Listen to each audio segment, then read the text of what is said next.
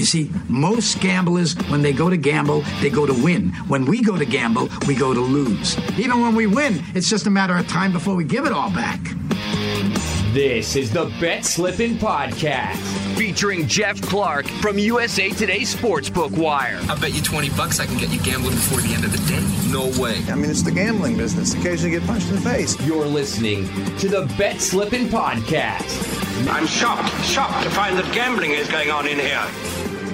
What up, Bet Slippin' Podcast followers and listeners? Hopefully we've made you money recently, and we're looking to make you some money this week. We got a whole bunch of sports to talk. We're going to hit almost every sport tent pole that's uh, on deck this week. We got the college hoops conference tourneys uh, tipping off here, actually today, uh, Tuesday, March eighth, when we're recording this podcast, but the majority of them will tip off either tomorrow or Thursday. We're also going to talk about the upcoming P G A Tour uh, Players Championship that tees off this Thursday. Got some um, soccer handicaps, some N B A handicaps. Um, and again, we'll talk about the Calvin Ridley thing. But before we get into it, what's up, Nate Dogg? How you doing, buddy? Yeah, got to get the feels right. Uh, I'm doing pretty well. Happy to be back for another week. Um, you want to kick it off and go over how last week was for us? Or I, I mean, I could skip that. I don't know. No, I'm down to recap it. I actually, I guess I misremembered how you... your picks last week. I thought you were killing it, right? So I went so, five, one and one in my picks last week. I was plus five point seven units. Uh, really- so technically unit wise, I would have been down one point six, which isn't that bad for going one and four. Okay. So let's recap what you, um, your, your winners and losers, or your winner and your losers. You, you hit with a top twenty, Gary Woodland, right? Yeah. So Gary Woodland, top twenty was plus two forty. That was my one hit. I gave out, I talked Russ Henley. I told you he was a lock to be top forty. I gave out top ten. Top ten was plus four eighty. He finished thirteenth, so that one didn't hit. That would have been awesome. He was top ten for a lot of that tournament. Mm-hmm. Um, and then I had L A F C Portland. L A F C's offense didn't get going. It finished one one. Uh, I had Grizz plus three and a half. They lost outright on the road to Boston. And then I had Kansas minus six point five, and I believe they won against Texas, but I believe it was like a down to the wire type deal. Gotcha. Okay. All right. Yeah, I thought. Se- oh, wait. Whoa, whoa, whoa. Never mind. seventy sixty-three. I did not think that hit. Oh, you barely got there by half point. Is that what you're saying? Yeah. So Let's I- go. We're going positive last week. So, all right. Well, what is so? What's your what's your unit uh, balance at that point? So if we just go straight up, it would have been plus zero point four. Okay, that's we're eking so out a profit. The reason I didn't think that, so I didn't actually check that game. I was at a, I was at a like a bar and grill eating a burger, and I watched it go into overtime. And I was like, when I saw that I had Kansas six and a half, I was like, it's not hidden. I remember watching it, remembering overtime. No way. Yeah, I'm and usually the, got- I'm usually the guy with Texas plus six and a half there. So, I uh, would have been shitting bricks. Yeah, no, that's uh, yeah. So plus. Plus zero point six ish. We'll, we'll round it out. You can uh, give us how well you crushed it. There's never, hold on. There's never a better feeling than winning in overtime with a favorite in, in sports betting. Like that's, that's my favorite, like sports betting rush or win that you can get. Um, uh, conversely, I don't think there's anything worse than losing in overtime with, with an underdog. Like I did it with the Bills and the, the, the The playoff game against the Chiefs. I recently did it with the uh, New Orleans Pelicans Sunday night against the against the Denver Nuggets. That pissed me off. I took that too. You felt so confident on that, and we were talking about it. I was like, Geoff feels great. I feel great. And then I they were up like ten most of this whole second half. Yeah, they were down twenty-one in the first quarter, but they rallied back. But either way, uh, last week I I did really well. I was five one and one. Uh, plus five point seven units. So we're killing it for you guys. Plus uh, six or more units last week between our two bets. If you would hit that Russell Henley uh, top twenty or top ten that you gave out, I would have called us the greatest golf gambling podcast in the world. thirteenth. Yeah, finished we, thirteenth. We were close. I should have just given out top twenty and lived with that plus like two hundred or two twenty or whatever it was. Well, I mean, you learned something. You got a little greedy, um, but the plus two hundred would have been good money. That was, dude, that was, that tournament was insane. Um, just some of the swings in my head-to-head matchups are pretty crazy, but I whiffed on Cameron Tringale at top twenty. Lost a unit on that one, but won two point five units on Christian Bezenhout as the top South African golfer. I won with Rory McIlroy, plus one, two. Uh, that was a sweat. Yeah, plus one point two units over John Rahm. That was a huge sweat. I ended up chopping Sung Jae Im um, over uh, Hideki Matsuyama. Um, Hideki Matsuyama made made up, I think, six strokes in the fourth round to to eke out a chop on that one. So uh, money going back to me, but no uh, no win there. I hit with Keith Mitchell over Paul Casey for plus one unit. That was incredible. Uh, Paul Casey went plus eleven in the fourth round to lose that, uh, to win that bet for me, I guess, depending on how you look at it. I hit my two N B A picks uh, with the Atlanta Hawks over the Chicago Bulls, and I'm riding uh, the New Orleans Pelicans pretty hard recently. I took them to beat the Sacramento Kings, and they just uh, they boat raced the Sacramento Kings, so that was awesome. Real quick, before we uh, handicap some sports and talk sports, let's talk about the most... Uh, um, like the the the biggest current event happening in the sports betting landscape, which is the the Calvin Ridley um, suspension that he that he got yesterday by the N F L. He's he's an Atlanta Falcons wide receiver.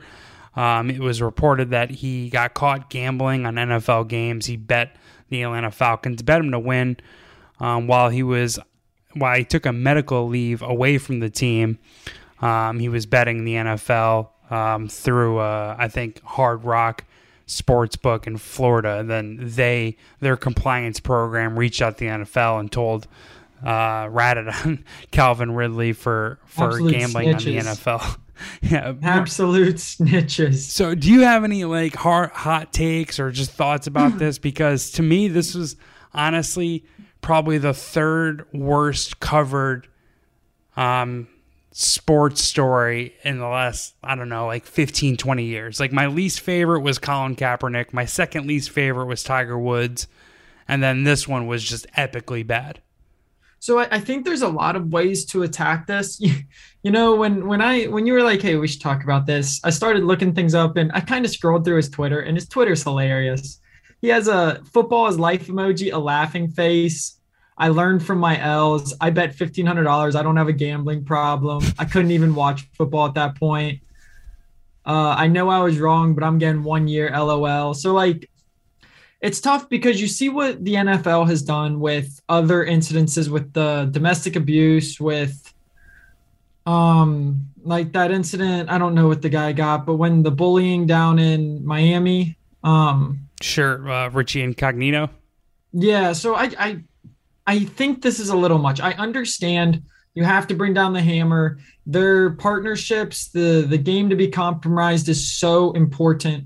But if you're really going to compromise the game, how how do you have no san- – I, I guess sanctions is a word I we're throwing around these days. Um, how do you not have sanctions on uh, like the Miami Dolphins coach for having Flores lose games? That's compromising the league too. I think if Ridley's going to get a year, make him make him sell the team. Do something crazy because he compromised the integrity of the sport as well, you know? I uh, I just see a lot of issues with saying, hey, Ridley, you were off the field. You had no plans to coming back. You only played five games and clearly weren't going to come back, and we're going to give you a full year. I It doesn't sit well with me, but uh, I don't think the N F L cares if it sits well with anyone. No, I mean, there's a lot to unpack from what you just said. The Stephen Ross thing is just – epically egregious. I think it's going to be adjudicated in court, and if Brian Flores's allegations are proven true, he should absolutely be removed from the N F L. Like, no questions asked. I actually think Calvin Ridley probably deserves a lifetime ban. Like, that's how serious I take this. I think he got off really lucky with a year, um, and and like the whole domestic violence thing and all that, like that's not an apples to apples comparison, in my opinion. Mm, like yeah. The domestic violence, as as terrible as it is, right? As as disgusting as it, as it is, it doesn't it doesn't negatively affect the integrity of the game. You don't question yeah. the, the legitimacy of the outcomes by watching someone who beat their girlfriend or their wife Uh, catch touchdown passes. You, you don't, right? But if you find out that these guys are gambling on these games, all of a sudden, Like, that opens the door for a whole bunch of, like, ridiculous questions and assumptions to be made. And and one of the guys who got dragged on social media yesterday was Emmanuel Achua, I think is, is how you pronounce his name. Oh, and, hey, it's funny. He's an analyst now, but I have his rookie card. Yeah, he, he's an analyst for, for, for Fox Sports One, and he posted yeah. a video of a bunch of, like, Uh, um, examples of Calvin Ridley, like, breaking off routes or getting tackled from behind when he should have been running away from the defense, and just, like, sketchy looking things that I don't think is very fair to Calvin Ridley. But that is the point. That is the door that you open up once you start betting on games. And there, there are just idiotic, moronic sports writers that don't get this. It's, it's crazy to me how many writers, even in our network, that cover sports and have no idea about sports gambling and talk so far out of their ass when it comes to issues like this, right? I think, on top of everything, it's ridiculous that Ridley took a leave of absence for mental health and was off gambling in the N F L. Like, that, I can't think of anything that looks much worse than that. And especially for your mental health. You know what I go through on a weekly basis losing a five dollar bet? Yeah, for real. Like, if you, if you're gambling and you're excited about it or into it at all, like, that definitely doesn't help improve your mental health.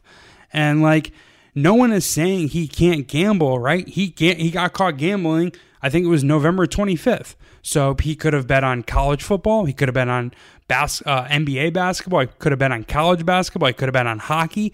Like, why did he bet on football? Because he's an idiot. That's why. Like, I, I can't understand people making him to be a victim or, or, or holding the N F L at any possible, like, fault for this. Like, if anything, he should be suspended or banned forever. Like, it's, it's absurd to me. And, like, people are saying, like, well, you know, there's some hypocrisy or there's a gray area because the N F L does business with sports books. No, no, there isn't. There is no, there's absolutely no gray area. It's a clear and simple rule that you do not gamble on the league that you play for. When I got hired by the Los Angeles Clippers in two thousand twelve, I was a sales executive. Dude, I was making eight dollars an hour plus three percent commission. There were concession workers in the stadium that I was selling tickets for that were making far much money, far more money than me, just passing out drinks, passing out popcorn, right? I had to sign a contract for this bullshit job that I wouldn't, I wouldn't gamble on the N B A, right? Like, the players, like, it's absolutely communicated to them that you cannot gamble on the games or on, on the sport that which you play. And, like, the hypocrisy thing is the most retarded com- uh, comment or, or, or counter to any of this. Like, the analogy that I'll use is, should is, is Las, the Las Vegas Raiders hypocritical for suspending Henry Ruggs because they sell Budweiser in their stadium? Does that make sense? Does that, like, just because they have a, a, a the N F L has a sports book partnership, like, that doesn't make what Calvin Ridley did okay, right? It's just like, well, yeah, they have a partnership with Budweiser. That doesn't make drinking and driving okay. So I think it's ridiculous, and I think I think the way sports writers are talking about it really shows just how stupid they are when it comes to sports gambling, and they really don't belong in the space, in the sports betting space. Like, I hate when sports writers try to, like, enter the sports gambling space and and, and, and use their, their bullshit virtue signaling for their coverage. So that's where I kind of leave it. I don't know. I just ranted for a few minutes there, but whatever. No, I mean, I think I think what you said isn't isn't wrong. I think there's a lot to uh, unpack in the situation. And honestly, if you give him three games, what's to stop Tom Brady from dropping, I guess not Tom Brady anymore, what's to stop Joe Burrow from dropping uh, five million dollars on a game, losing, and then, I mean, the the stakes can't, can't change because it was fifteen hundred dollars and he was away from the game, you know? No. It's got to be, hey, and, and you can tell over the last few years, the N F L is going to integrate sports books. I mean, all these people, the Falcons signed with Prize Picks for their D F S partner. All these people are going to start integrating gambling into their games because it makes it more enjoyable for the consumer. And if, like, like you said, you, you know, you know the implications. Yeah. And do you know who also gets a cut of the sportsbook partnership? That'd be the players. They get that money. Like, I don't, I don't understand what's so difficult for people to understand about this. Like how, how like how just like egregiously terrible Cal- Calvin Ridley's actions were here in terms of just like the legitimacy of the game, not like in in just like life, right? I mean, whatever, gambling on football is not a big deal. Obviously, we're doing a whole goddamn podcast based on that, but all right, I, I ran over. Um, let's talk about so let's let's try to make these listeners some money. What do you say? Let's trend into the actual gambling. Yeah, actually, before that? I get into it, though, I gotta do, I gotta pay some bills. Sorry, uh, but shout out to our sponsor of this podcast, Tipico Sportsbook. They're a global sports betting leader. They're now live in New Jersey and Colorado, and you make you can make your favorite sports more interesting with Tipico's fast and easy mobile sportsbook app. New users from this podcast can get a special welcome bonus at U S A Today bet dot com slash podcast. That's U S A Today bet dot com slash podcast. Terms and conditions do apply, though. You got to be twenty-one or older to game, so please see Tipico's website for details.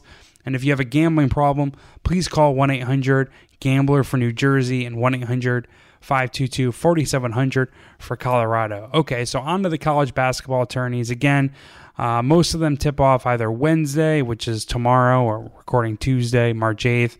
Uh, some of them tip off Thursday. I actually was unaware that the A C C tournament tipped off today. I was looking to bet U N C plus nine hundred to win the A C C tournament. I couldn't find it anywhere, and I was really, really confused. And then I felt really, really stupid when I saw that the first round of the A C C tournament was uh, being played today. So well, we were, yeah, we were even talking about that. I was like, Wake Forest, A C C tournament, lock it in. University of Miami, good bet. And then we're like, uh, there's only five here. yeah, yeah, it sucks. Uh, sorry about that, guys, but I, I honestly used most of today to handicap these tournaments. I'm not a big college basketball guy. I do have a few best bets, a couple long shots we're looking at here, but I, I just, you know, hand up. I made a mistake here. I, I didn't know the A C C tournament started Tuesday, so sorry about that. I like U N C plus nine hundred. That that's like my bet or my pick, but I, I can't put any money to it because I I fell asleep at the wheel. Uh, we'll call, we'll talk about the Big East real quick. I don't have a play in the Big East, and I don't think you do either, right? But I consider um, it a power conference in basketball, and we don't have to talk about that. But hey, Final Fours, Final Fours, baby. um, I, I think the best value on the board is Providence at plus four twenty-five. The favorite is Villanova. Um, I have no issue with that. I mean, Villanova is an awesome program. Jay Wright's the man. But do you have any plays, angles, or things you're looking at in the, the Big East tourney? So it's not going to be on my best bets list. I uh, I, I had a play for every tourney, though. So the one that I liked here was uh, Marquette at plus seven fifty. And uh, so Marquette was the second best covering team in the Big East. They were eight and four against the spread against ranked opponents. And so when I started handicapping these, I was like, hey, what do we think are the best stats to kind of prove that a team can hang, especially long-term, that they can make these runs?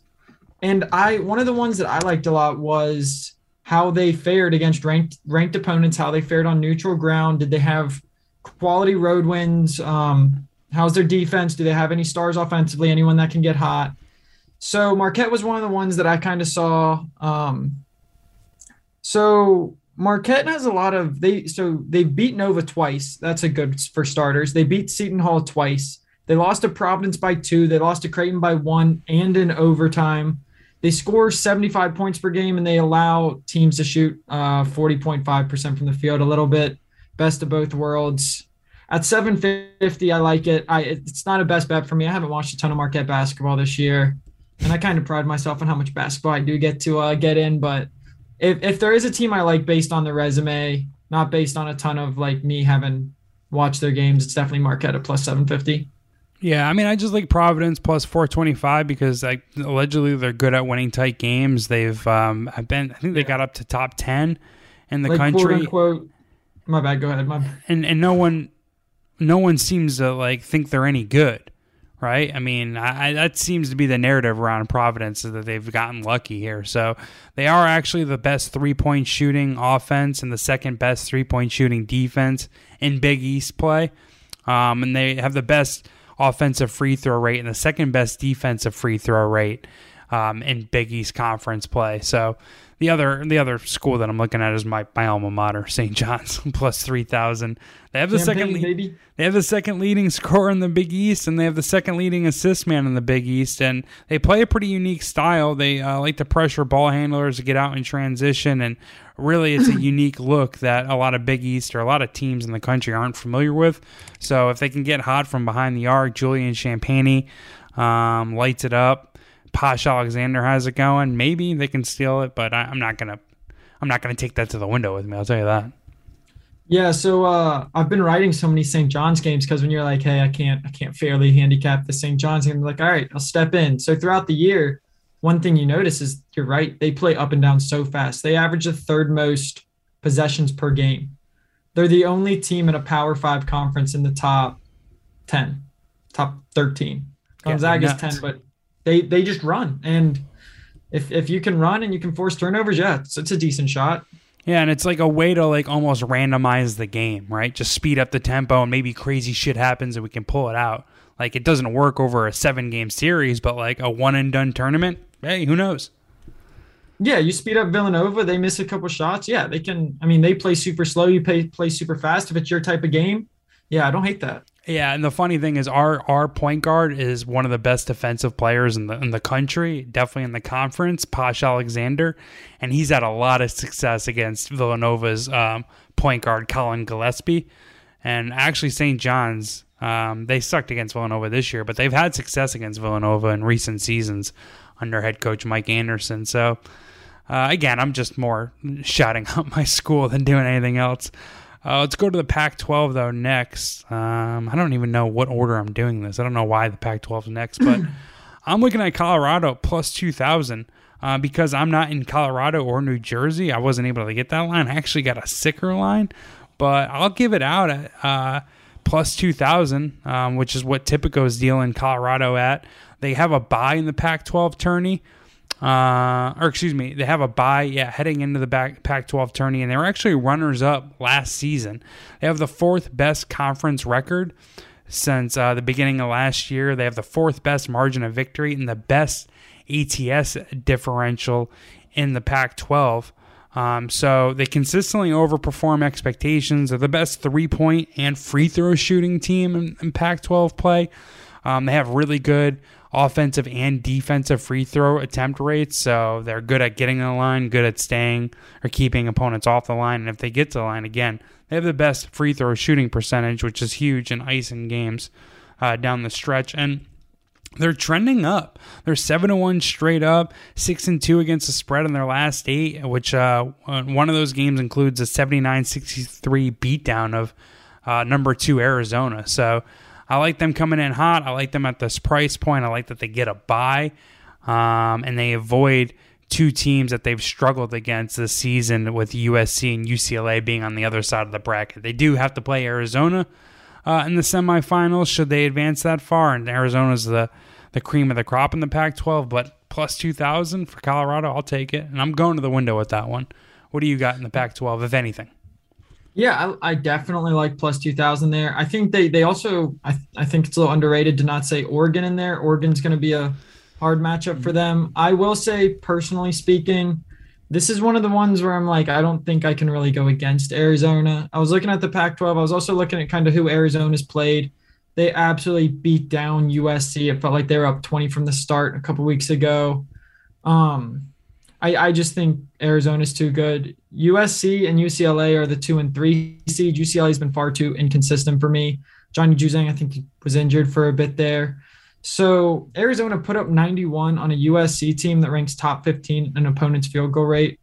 Uh, Arizona has a very good mixture of defense and offense, which is clearly why they're the number one seed in the tournament. They rank sixth in opponent's field goal percentage at thirty-eight point two percent. And then on the other side, they score the third most points per game.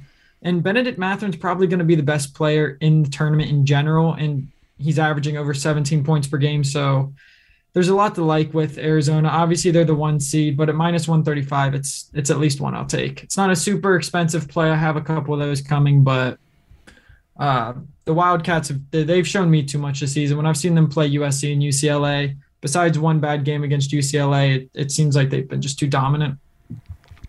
All right, good stuff. Let's go over to your conference, the Big Ten, where I don't have an official play. I actually, I took Illinois to win the national championship last year, and they significantly underperformed. Uh, they got bounced out kind of early. I think I'm just going to, I think I'm going to do it again. I still like that team, and I like them to win the Big Ten tournament. They're plus three hundred right now. It's just not, it's not a fat enough payout for me to, to actually play it or take it to the window with me. Um, but Kofi Cockburn, Um, the, the big for, for Illinois, is really one of the most dominant players in the conference. He's surrounded with knockdown shooters, and Illinois actually has the, the best uh, defensive effective field goal percentage in Big Ten play.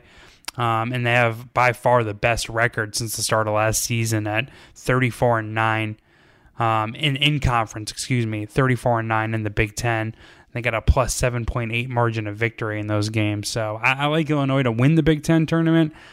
I'm not a big bracket guy. Um, actually, I'm more into the college basketball survivor pool things, which I don't have the time to explain to you guys right now. But if you can get into one of those, I invited you to the U S A Today Network one, Nate.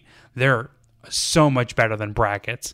Like, it's so much fun doing the survivor uh, college basketball tournament survivor pool. I, I suck. I've never won. Actually, our boss, Bonini, won it one year. Um, but I, I don't have any chance. I'm I'm dead money in this, but it's a much better way to, to go about betting the uh, March Madness. Um, I don't know. I got I kind of rambled there, but I, I like Illinois to win the Big Ten tournament. I'm not going to play it officially. How do you feel about it? Yeah, I'm not playing my Big Ten winner either. I have Purdue. Again, they're the favorite. Uh, Jaden Ivey's the best player in the N C double A probably. He's probably going to be a top five pick. His style of play reminds me of John Moran. I think he's an actual N B A player playing in the N C double A. And when I think sometimes the point is in some of these tournaments, when you have the best player, uh, I'm going to like your chances. They're plus two twenty because you have Wisconsin, Iowa, um, even Indiana. I don't think I should have given out Indiana, but, and then Illinois, Michigan, Ohio State. You have so many good teams, or at least like mid tier teams that have high tier potential in there. So sure, Purdue didn't really cover well on the season, but honestly, when I was looking at this, most of the top tier teams, like you were saying, you hate the Big Ten. Most of the top tier teams didn't cover that well. Like the teams that were over seventy-five percent against the spread, there's three of them, and it's Nebraska, Rutgers, and Penn State. No one's going to bet those teams. So I think you're going to take a favorite. You're going to take a Wisconsin or something in there. And I like Purdue. Um, so five of Purdue's six losses came on the road. They beat Nova and U N C earlier in the season, both on neutral court positions. I think there's value here given their schedule. And then I also like they have Zach Easy. So like you were saying with Cockburn, when you also when you have one of the best players in the nation and then you automatically have a player that's seven four, it's kind of a good little little wrench to throw in there. So I don't think they'll necessarily get upset. If they lose, I think it'll be a close battle. So I'll take them to to make a solid run. Right, it's just your and pick. And again, that's not going to be a that's not going to be a best bet of mine either. Understood. Okay, so going to the Big twelve tournament, this is another uh, market that I don't have a spec- I don't have a, a a specific play or something I'm going to take to the window with me. I, I will pick Kansas, but they're the favorite. They're plus two hundred. I think they're tied with Baylor according to Tipico at plus two hundred. I. I'm always looking to take underdogs and finding a way to zag on the market, zag on the public. I, I just. I couldn't get there against Kansas. They're the best three-point shooting offense and defense in the Big twelve. They have two upperclassmen that are in Ken Palm's all S or all Big twelve team. Um, they're good offensive and defensive free throw rates. I mean, they're of, like year in year out one of the more talented rosters in the country. Kansas is. So I have really nothing bad to say about them, and I have really not a lot of insight to provide to the Big twelve conference tourney. What what say you about this one? So, yeah, so you were going uh, big time with Colorado. I'm going big time in the Big twelve. I like T C U a lot. So it's a hipster play. Six, I've heard that. Okay, what's your what's your angle here? T C U's six two and one against the spread against ranked opponents this season. So they lost both of their games to Texas earlier in the season. And that's who they get in the first round. You know what they say about beating a team three times. We're going baseball rules. I like T C U to beat Texas. It's going to be a, a team, two teams that are both defense heavy. So T C U has a dominant defense. They allow just sixty-four point eight points per game. While they haven't beat Texas, they have beaten both Kansas and Texas Tech this season, and they've hung with many of the conference's top opponents. They also have the they average the third most offensive rebounds in the conference and allow and have the fourth most assists, fifth best shooting percentage. So there's and they force the second most turnovers. There's just a lot of things that I, I like about them. Their defensive intensities, one of them, their resume is another one. They've hung with all the good opponents they faced this year.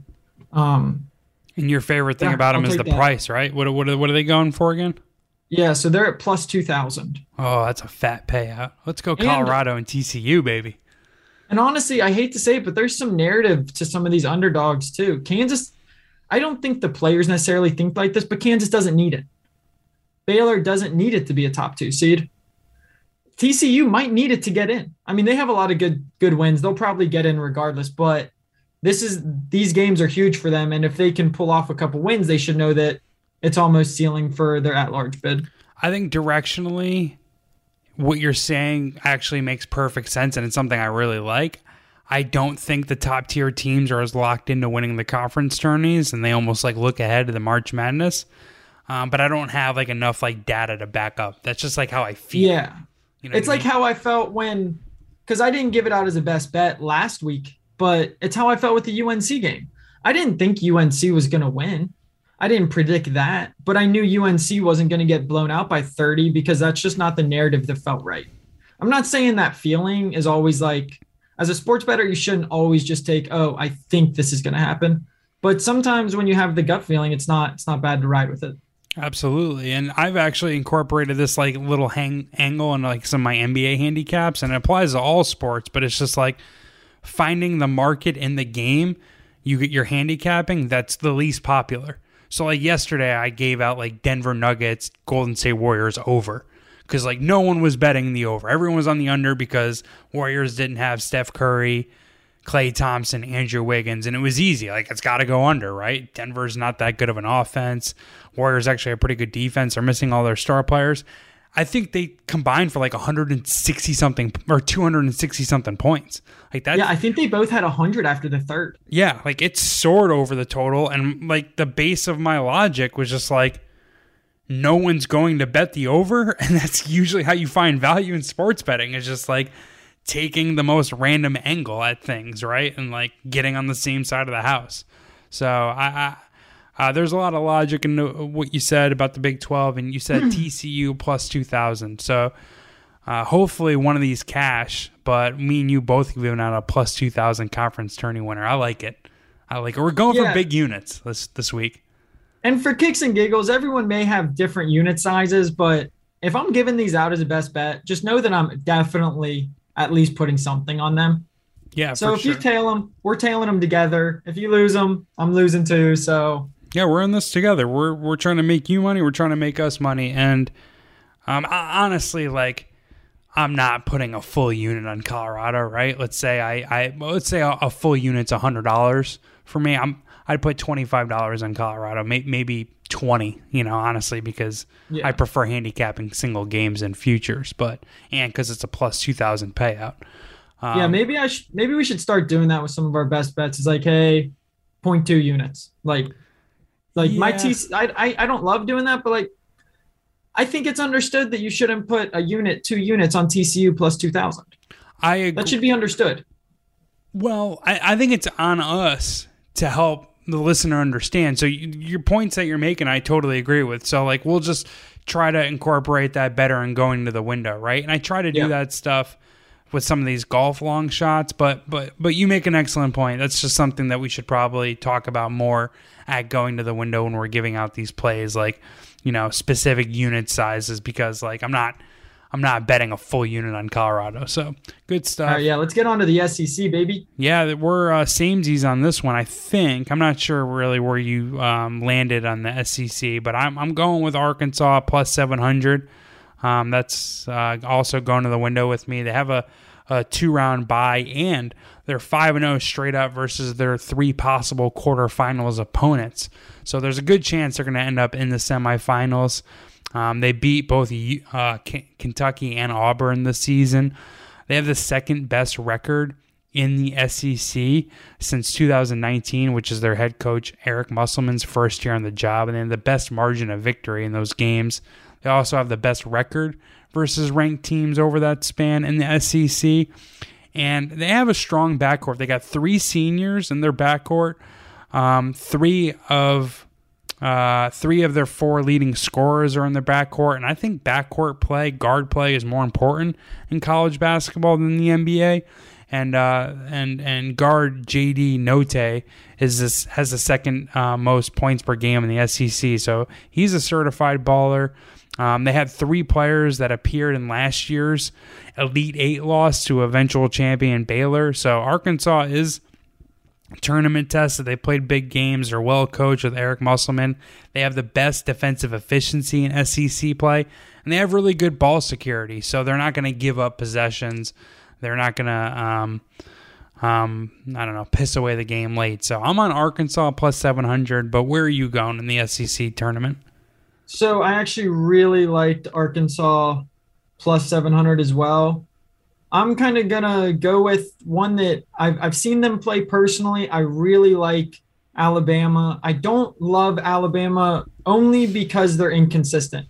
But, you know, the thing that would come with inconsistency is, and they, they have an extremely high ceiling. So right now you can get Alabama at plus fifteen hundred. And sometimes these tournaments are just about making a run. Bama hasn't necessarily played well against elite opponents this season. So that's where it goes with the inconsistency check. But they do have a lot of high-level scores. They have shown that they can get hot and they can take leads. So Bama was up double figures early against Kentucky at Kentucky. Kentucky made a comeback, but, I mean, Alabama hung with, the, hung with them. Alabama ha- also has one of the most impressive records in the entire country. They beat Gonzaga on a neutral court, and they also beat Baylor. So they've beaten two projected number one seeds, and that's because they have a player named Jaden Shackelford that he played on last year's team as well when they got when they finished in the A P top five.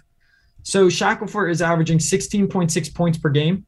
Now, he's only he's shooting under forty percent from the field. So he shoots fourteen shots per game, and he shoots under forty percent. But, he, I mean, he dropped thirty points, or he dropped twenty-six on Auburn, and he can he can explode. And if you get two or three straight good games from him, you could cash a plus fifteen hundred ticket. Him and Quinterly make up a backcourt that averages over thirty points per game. And kind of what you were saying is I'd rather have a – a high-level, high-ceiling backcourt than a high than a couple big men that you can double down on. And since most people don't know how to pass out of the pass out of the post, I, I think there's good um, value in that. So they play, they take on the winner of Georgia Vanderbilt. Not really worried about that. And then they play Kentucky. Like I said, they were up big in Kentucky, on Kentucky in Kentucky, and uh, I don't. I think Kentucky is one of the most well-rounded teams in the nation. But when you take a team that doesn't have a ton of three-point shooting and you put them against a team that does, I'm usually going to take the team that does in a one-game series. And then they play Tennessee and then maybe Auburn or Arkansas or whoever. So um, I like Alabama plus fifteen hundred. I also loved Arkansas plus seven hundred. So I like both the picks we gave out and uh, for the S E C. But maybe quarter unit on both. Why not? Yeah, I don't. I think the only plays you can't really make here are Kentucky and Auburn. I think Auburn's way – I think the S E C tournament's the best, the most balanced. I like Tennessee. I think they're plus three thirty. Um, I just – I wouldn't go with a favorite here, but nonetheless, this is this is an awesome tournament. There's they might be the best conference in the nation. Yeah, S E C I think is the highest graded conference according to Ken Pom. Um, like you said, very balanced, very well-rounded. Speaking of balanced and well-rounded, this goddamn sports betting podcast is the most balanced and well-rounded sports betting podcast on the internet. And now we're going to switch sports. We're going to go to soccer, where you have some handicaps, right? Is it just the M L S, or do you got a Champions League play as well? Yeah, so I only have a Champions League M L S or uh, handicap, but I will say, if you've been following me, I live in Cincinnati. You know how bad, how much I hate, how much, how bad F C Cincinnati has been. I wanted, I really wanted to give them out as a play. They're minus two hundred in Orlando. They're not going to win. Don't bet minus two hundred. Parlay that with like a one ten over two and a half goals. Their defense is awful. So, uh, yeah, that's my take. Uh, I've won on betting against them the last two weeks. So it's been, it's been a fun ride living in Cincinnati sports. Go, go Bengals. All right. So on to my one handicap for the Champions League. So tomorrow is probably the most mainstream matchup we have. It's Real Madrid against P S G. So P S G won one nothing last time, and I like the under two point five. So in six of these last eight first-round Champions League games, the under two point five is hit. My theory is that it has a lot to do with cross-conference or cross-league playing and that they just aren't used to each other. I mean, in league play, you see them playing. A lot of times it's the same style. They play two or three different times. So Real Madrid is coming in. In La Liga play, they've allowed twenty-one goals in twenty-seven league matches. And then they've also allowed just four goals in seven Champions League matches. So this team is elite defensively. It's what they do. It's it's just what they do. They allowed P S G eight shots on goal, but P S G only scored once.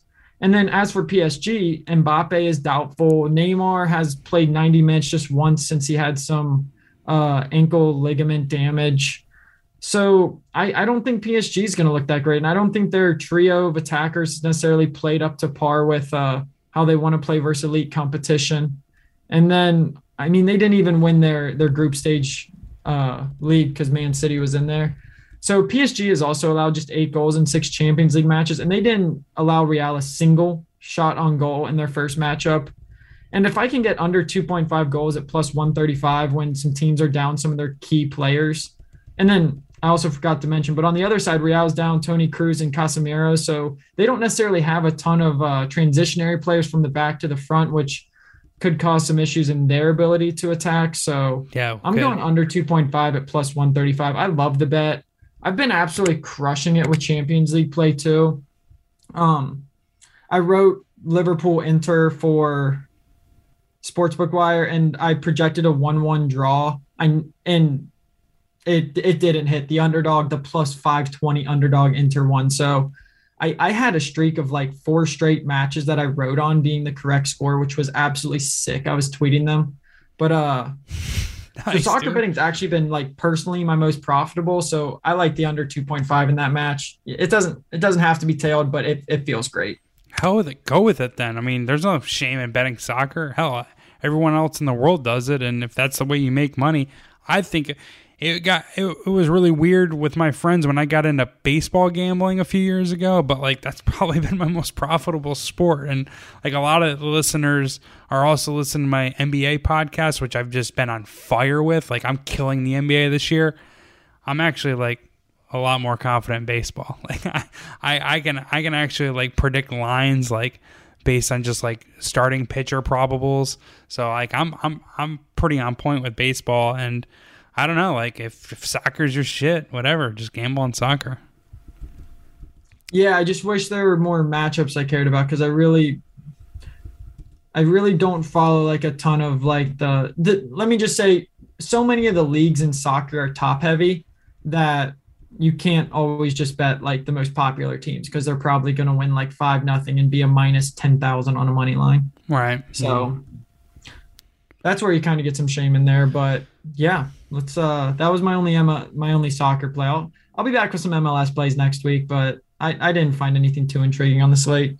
Cool. Well, all right. Hopefully the, the, The, what was the official? Actually, you'll tell you'll say it at the uh, going to the window. Yeah, but okay. P S G Real. Um, all right, so let's talk some. Uh, I got a couple N B A handicaps for this uh, this week. Um, they're actually both Clipper games. Do you have any N B A handicaps that kind of go ping pong back and forth, or is it just me? I think this one's just you. I don't. I didn't. I didn't prep any N B A. All right, so I had this game circled on the calendar. Um, these two, two teams met back on January twenty-fifth, but I'm taking the Washington Wizards uh, plus five against the Los Angeles Clippers on Wednesday, March ninth. You remember that under that we took in the Clippers-Wizards game? And the the Wizards went into halftime with a thirty-five point lead, and Clippers scored eighty points in the second half to come back and win that game. You remember? You remember I remember that? Watching that comeback, thinking like this can't be real because now every time, like the Clippers were down huge against the Knicks the other day, and I'm like, comeback time, third quarter down twenty-five, comeback. Yeah, it scarred me too, buddy. Um, but I think the the Wizards had that game circled. I'm assuming they're going to want to get some retribution for that embarrassing loss And this is a good spot to fade the Clippers. They're ten and fourteen against the number at home. They got a minus three point five A T S differential. And the Clippers uh, on a second of a back-to-back are three and seven straight up and four and six against the spread. They're minus uh, three point nine adjusted net rating or non-garbage time net rating in uh, the second of a back-to-back, which is twenty-second in the N B A, and they have a minus three point one A T S differential in those spots, which is ranked twenty-fourth. Also, um, I'm big. I- I've been betting a lot of Washington Wizards games. I've been backing them recently because I kind of like their roster, and I think they're better without Bradley Beal. They're actually like really sneaky, long, and big. They just added Kristaps Porzingis. They still have Thomas uh, Bryant, Rui, uh, Rui, Rui Hachimura. He's nice. He's that, good. That Israeli kid, Israeli kid, um, Denny Ajfada. I can't pronounce his name, but he's he's really long and athletic. Kyle Kuzma's having a breakout year. He's long and athletic. And uh, Washington with Bradley Beal were seventeen and twenty-three. Bradley Beal's got a, a minus zero point three adjusted net on-off rate or on-off net rating. So actually, the Wizards give up more points per one hundred possessions when Bradley Beal was on the floor. Since Bradley or in games without Bradley Beal, the Wizards are twelve and eleven straight up. So I don't think the injury really hurts them at all. And I'll take the Washington Wizards. Now I'm really feeling myself in the N B A, and this is kind of an example of that. I'm going with the Clippers on Friday as my second best bet. So uh, this one, I'm taking the Wizards plus five against the Clippers on Wednesday. Clippers are playing the second of a back-to-back. They get Thursday off, and then they visit the Atlanta Hawks on Friday, um, March eleventh. I'm taking the Clippers. Um, I think it'll be plus five and a half. Um, for the Clippers, I'm willing to play it down to plus four and a half. It could go higher. Um, but the Clippers were actually plus four uh, at home in their first head-to-head back on January ninth. Um, and the the Clippers won three of the four factors in that game um, in, a, in, in, a, in a loss. Hold on, let me pull up the score of that one. Um, in a loss that they had to the, the Atlanta Hawks. Actually, they beat the Atlanta Hawks one oh six to ninety-three, excuse me. They won three of the four factors, and they were missing two of their best players in that game. Now, Nate, don't laugh at me when I say these names. Two of their best players are Luke Kennard and Isaiah Hartenstein. Now, these guys are they're giving great minutes for the Los Angeles Clippers, and they play the Clippers play a lot better when these guys are on the floor, and they missed the previous game against the Hawks, and they still boat raced the Hawks by thirteen. Now, the second of a back-to-back, a bad spot for the Clippers, but this spot, really good for them because they punish bad defenses, and Atlanta is a terrible defense. The Los Angeles Clippers are fourteen and six straight up versus teams in the bottom ten of defensive rating. They have a plus four point eight adjusted net rating against bottom ten defenses and a plus two point six A T S differential, um, which is ranked ninth against bottom ten defenses, according to cleaning the glass dot com. So I'm I'm fading the Clippers on the second of a back-to-back Wednesday tomorrow, and I'm betting the Clippers at Atlanta on Friday. So those are my two best uh, N B A bets so far, or those are my two best N B A bets. Yeah, for the sake of it, because you mentioned Luke Kennard, he grew up like thirty minutes from me. Dude's a baller. Possibly. Yeah, he grew up in Franklin. He was like, he was like probably the best recruit I, of of my memory to come out of like Southeast Ohio. Yeah, Southwest right. Ohio. He might be like one of the best basketball players in your area, right? Yeah. Oh, for sure. When he was um, when he was in high school, he was he was dropping some insane numbers. Yeah, it, it was awesome to hear about. But uh, yeah, I I like those plays for sure. All right, cool. Um, you ready to talk about the star of the show? Yeah, the Players' Championship. I mean, we got probably ten more minutes here we can spend on handicapping the Players' Championship. I got to be honest, though, with you, with the listeners, with everyone, I was really bogged down today with the uh, handicap in the college basketball. I wanted to get a couple picks out there. So I still need to do some more work in the Players' Championship. I have two plays that I like, um, and I'll give you the analysis for those, but I... Uh, just look out for my my um my tweet. I do a weekly tweet giving out my entire uh, golf betting slip. So I'll have outrights, I'll have head-to-head matchups, I'll have um, placements, uh, top top player, stuff like that. But I only got. This is how he gets followers. He needs the followers. That's what he's saying. Yeah, yeah. Well, they don't hurt. I'll tell you that. Um, but the Players Championship, it's it's it's like considered the fifth major of the uh, P G A Tour. There's one hundred forty-four golfer field. They upped the prize purse to twenty million dollars, which is like staggeringly high for the P G A Tour. The course is the Players Stadium course. Measures out a little over seventy-two hundred yards as a par seventy-two. Uh, it's got Bermuda greens. Um, it's pretty average to hit the fairways. Um, and some of the some of the, the stats that I pulled or that I used were par, par five scoring, par four scoring uh, of yardages from four fifty to five hundred, since five of the most uh, of the six most difficult holes are par fours in that yardage range. Um, and I also included par five scoring amongst like just like the assortment of stats that I include in there, just because it's really easy to score in par fives at this course. So you need to capitalize on those par five opportunities. But according to my model that I built, um, and I, my, my two plays or my, my first play is I'm taking Louis Oosthuizen at top twenty, uh, which is plus two forty on Tipico. Now, Louis Louis O has the second best, um, is the second best rated golfer according to my model. He's a fantastic ball striker, great at bogey avoidance, so he doesn't make a lot of a lot of uh, mistakes on the golf course. He's eleventh in this field at par four, four fifty to five hundred scoring, which again makes up five of the six toughest holes on this course. And I think there's some really good value, and um, his price has been a little inflated just because he's significantly underperformed versus expectations recently. He hasn't been top ten um, in, in any tournament since he went top ten in five of six tourneys last year from May to July. And he, he did have a, a, a T two finish here in two thousand seventeen. So he has had success in this tournament on this course. And I think he's going to bounce back after a couple of rough outings. So I'm going to go Louis Oosthuizen, top twenty at plus two forty. Uh, what do you have for the Players Championship?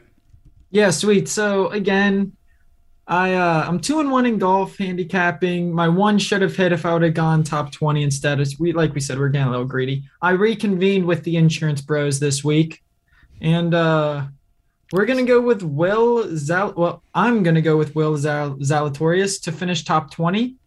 That is one of my two picks. I have another one we'll talk about. Top twenty for Zalatorius right now, if that's how you say his name, is plus two twenty-five. So he ranks thirtieth in the world, and he's had a pretty good year so far.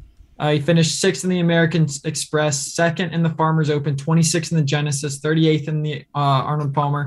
So he's he's had some all right finishes. Uh, Zalatoris finished twenty-first last year, but one thing that I found pretty shocking is he was seventy or seventy-one, shot a seventy or seventy-one in every round. That feels very surprisingly consistent. And he has some sneaky good stats too. He ranked sixteenth in strokes off the green, first in strokes gained approaching the green, third in strokes gained to the tee. So his main issue is with the putters. That's where he's really would really need to step up to uh, get into that top five, top ten range. But if that's his biggest weakness, if he can get hot with the putter, if he can make a couple putts. Uh, so he ranks one hundred seventy-third in strokes gained with the putter. So I like it. He's a long shot pick. He's uh, plus five thousand to win outright. But I like him a lot at plus two twenty-five. I think his numbers, how he's played, how he's fared this season, he's played on the greens before. Um, I think there's a lot to like about Zalatorius, and especially at that value. Okay. Uh, my next best bet for the, the Players' Championship is I'm going Mito Pereira, top South American golfer at plus four twenty-five. Hopefully that's how you pronounce his name. I would hate to butcher it, but he's fourteenth. Uh, the fourteenth ranked golfer in this field by my model. Uh, the next closest South American is Joaquin Niemann, who just won the Genesis at thirty. He's the thirty-third ranked golfer in my model. And I mean, Niemann should be the favorite. He's been hitting the ball fantastically and been playing fantastically, but I think there's some value here in Pereira. Obviously, there I I believe there's value in here since I'm giving it out as a best bet, but he's third in bogey avoidance in the field and third in par four scoring, four fifty to five hundred yardage. Um, and out of the, the, the other four or five South American golfers, uh, the other, excuse me, the other South American golfers in this market are all terrible putting on Bermuda greens, like, like really bad. And he's actually pretty good. Uh, roughly average, and he's trending better than all of the South Americans aside from Joaquin Niemann, who again just won the Genesis and, and is a heavy favorite. So I like the value at Amita Pereira plus four twenty-five. He's trending pretty well, um, and I think his game suits this course, even though he's making his debut here. So that's my second and final uh, Players Championship best bet, and I'll give out my bet slip uh, tomorrow evening on Twitter. But what else do you got in the Players Championship? So usually I go with, uh, I try to find that plus money value. When I was looking at it, I had to go with kind of more of a favorite. This is a pretty safe play. I'm going with Colin Morikawa, uh, top twenty, minus one ten. It, uh, he's plus fifteen hundred to win, which are the third best odds. He finished forty-first in the tournament last season, so he also has some experience on the course. But what I thought was really interesting about him is his ceiling is extremely high. There's a there's a good reason to bet him to win. He shot a sixty-six in the final round last year, and only six other players in the top fifty shot a sixty-six or better in a single round. Uh, Morikawa finished second in the Genesis. He was fifth in the Tournament of Champions. He's currently the twelfth uh, ranked player in the world, and he has four top ten finishes on the season. So you can see why he has the third best odds to win the entire tournament. And his numbers back those up to fourth in strokes gained putting, sixth in strokes gained to the tee, fourth in strokes gained um, approaching the tee. Uh, he's first in total strokes gained. There's a lot to like about Morikawa or Morikawa. I hope I'm pronouncing that right. Yeah, he's got, you got it. He's got experience this season. He's um, he's been on the greens. He, his numbers back him up. Uh, I like him at minus one ten. That's what I'll be playing. I think I learned from last week not to get burned by going too high on some of these plays, but I, I like him to finish top twenty. It's risky at minus one ten, but it's a play that should be should be free money. I actually think Colin Morikawa is the best golfer on the tour. Yeah. Like he, I think he, I could, those numbers I could be that I read are wrong, absurd, but he, I think he broke like all of Tiger Woods' amateur records at Stanford. Like he, he's considered like one of the best amateur golfers ever, and is like a budding superstar. This guy won the British Open.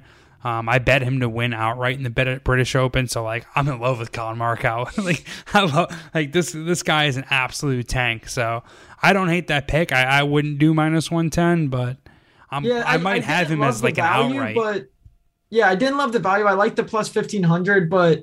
It was either that or start getting, I mean, it it's not easy to finish top ten, top five to win the tournament. It's not, if you're a golfer of his status, it's not terribly difficult to finish top twenty. He could, all I'm saying is he could shoot, he shot, he shot a couple bad rounds last year and still finished uh, forty-first, which obviously isn't great, but it's still a couple strokes away from being top twenty. I I, I like the odds better than going anything like top five or top ten. I like the odds versus the versus the risk. Uh, I'm probably going to take him to win the Masters. Actually, that's um, uh, what is it? He's got the third best odds to win the Masters at plus twelve hundred on some books right now. And I like I love Colin Morikawa, so I don't hate that pick at all. Um, all right, man. Well, that covers my P G A Championship, or excuse me, Players Championship. Um, bet slip, at least for the bet slip and podcast. Uh, do you have any more um, uh, plays to give out in that tournament? No, I'm wrapped up. I got my, uh, I got the ones we got. We got good. I think all right. That's all I got. all right, all right. Let's head over to the the window where we lock in our best bets and just recap uh, our favorite handicaps from this podcast. The Bet Slippin' Podcast. Going to the window. All right, so I have two college basketball conference tourney plays. I'm taking Arkansas at plus seven hundred to win the S E C. I'm probably only going to put a quarter unit on it. And then I'm going to take Colorado at plus two thousand, not another quarter unit, to win the Pac twelve. What uh, what are what are your college basketball plays? Yeah, so I'm going to put a quarter unit on T C U at plus two thousand and a quarter unit on Alabama at plus fifteen hundred as my two college basketball plays for the Big twelve and S E C, respectively. All right. Um, N B A plays, I'm taking the Washington Wizards plus the points against the Los Angeles Clippers on Wednesday, March ninth. Uh, it should be at plus five. That was the look-ahead line. I'd play it down to plus three and a half, and then I'm going to bounce back and take the Clippers plus the points at Atlanta Friday, March eleventh. Um, I think they'll be getting five, five and a half. I would be willing to play it down to four and a half or four. Um, but let's go with the Clippers plus the points at the Atlanta Hawks. Um, and I know you have some soccer plays or a soccer play to give out. Yeah, so, so my soccer play is P S G Real under two point five. Now that one is plus one thirty-five. So I'm only going to put three quarters of a unit on it. Not, not quite go all the way. Uh, But, yeah, zero point seven five units, under two point five in the Champions League. So that kicks off at three p.m. Wednesday. All right. March ninth. Yeah. And then I got two plays in the Player Championship, which tees off Thursday, March tenth. I'm taking Louis Oosthuizen, top twenty at plus two forty. I'll go a half unit on that. And then I'm taking Mito Pereira, top South American golfer, at plus four twenty-five. I'll put another half unit on that, and that wraps up my bet slip. What else do you have on your bet slip? So I have Zalatoris, Will Zalatoris to finish top twenty for plus two twenty-five. I'll put a unit on that. Then I'm going to do Colin Morikawa, top twenty, minus one ten. I'm going to put a unit and a half on that. Go a little, got the better price, so we'll put a little bit more on it. All righty. Well, good stuff. Do us a favor, shout us out on social media or leave us a nice review. Uh, Apple Podcasts or wherever you can leave review for podcasts. I know we're everywhere podcasts live. Um, also, all of our Colorado and New Jersey listeners, please use our sign-up link and check out Tipico Sportsbook before making a wager on any of your favorite sporting events. Uh, best of luck to you guys, whether you fade or follow us. Hopefully, we can help make you some money and make us some money. You know, that's what we're shooting for here. But until next time, peace. See ya. This is the Bet Slippin' Podcast, featuring Geoff Clark from U S A Today Sportsbook Wire. I bet you twenty bucks I can get you gambling before the end of the day. No way. I mean, it's the gambling business. Occasionally you get punched in the face. You're listening to the Bet Slippin' Podcast. I'm shocked, shocked to find that gambling is going on in here.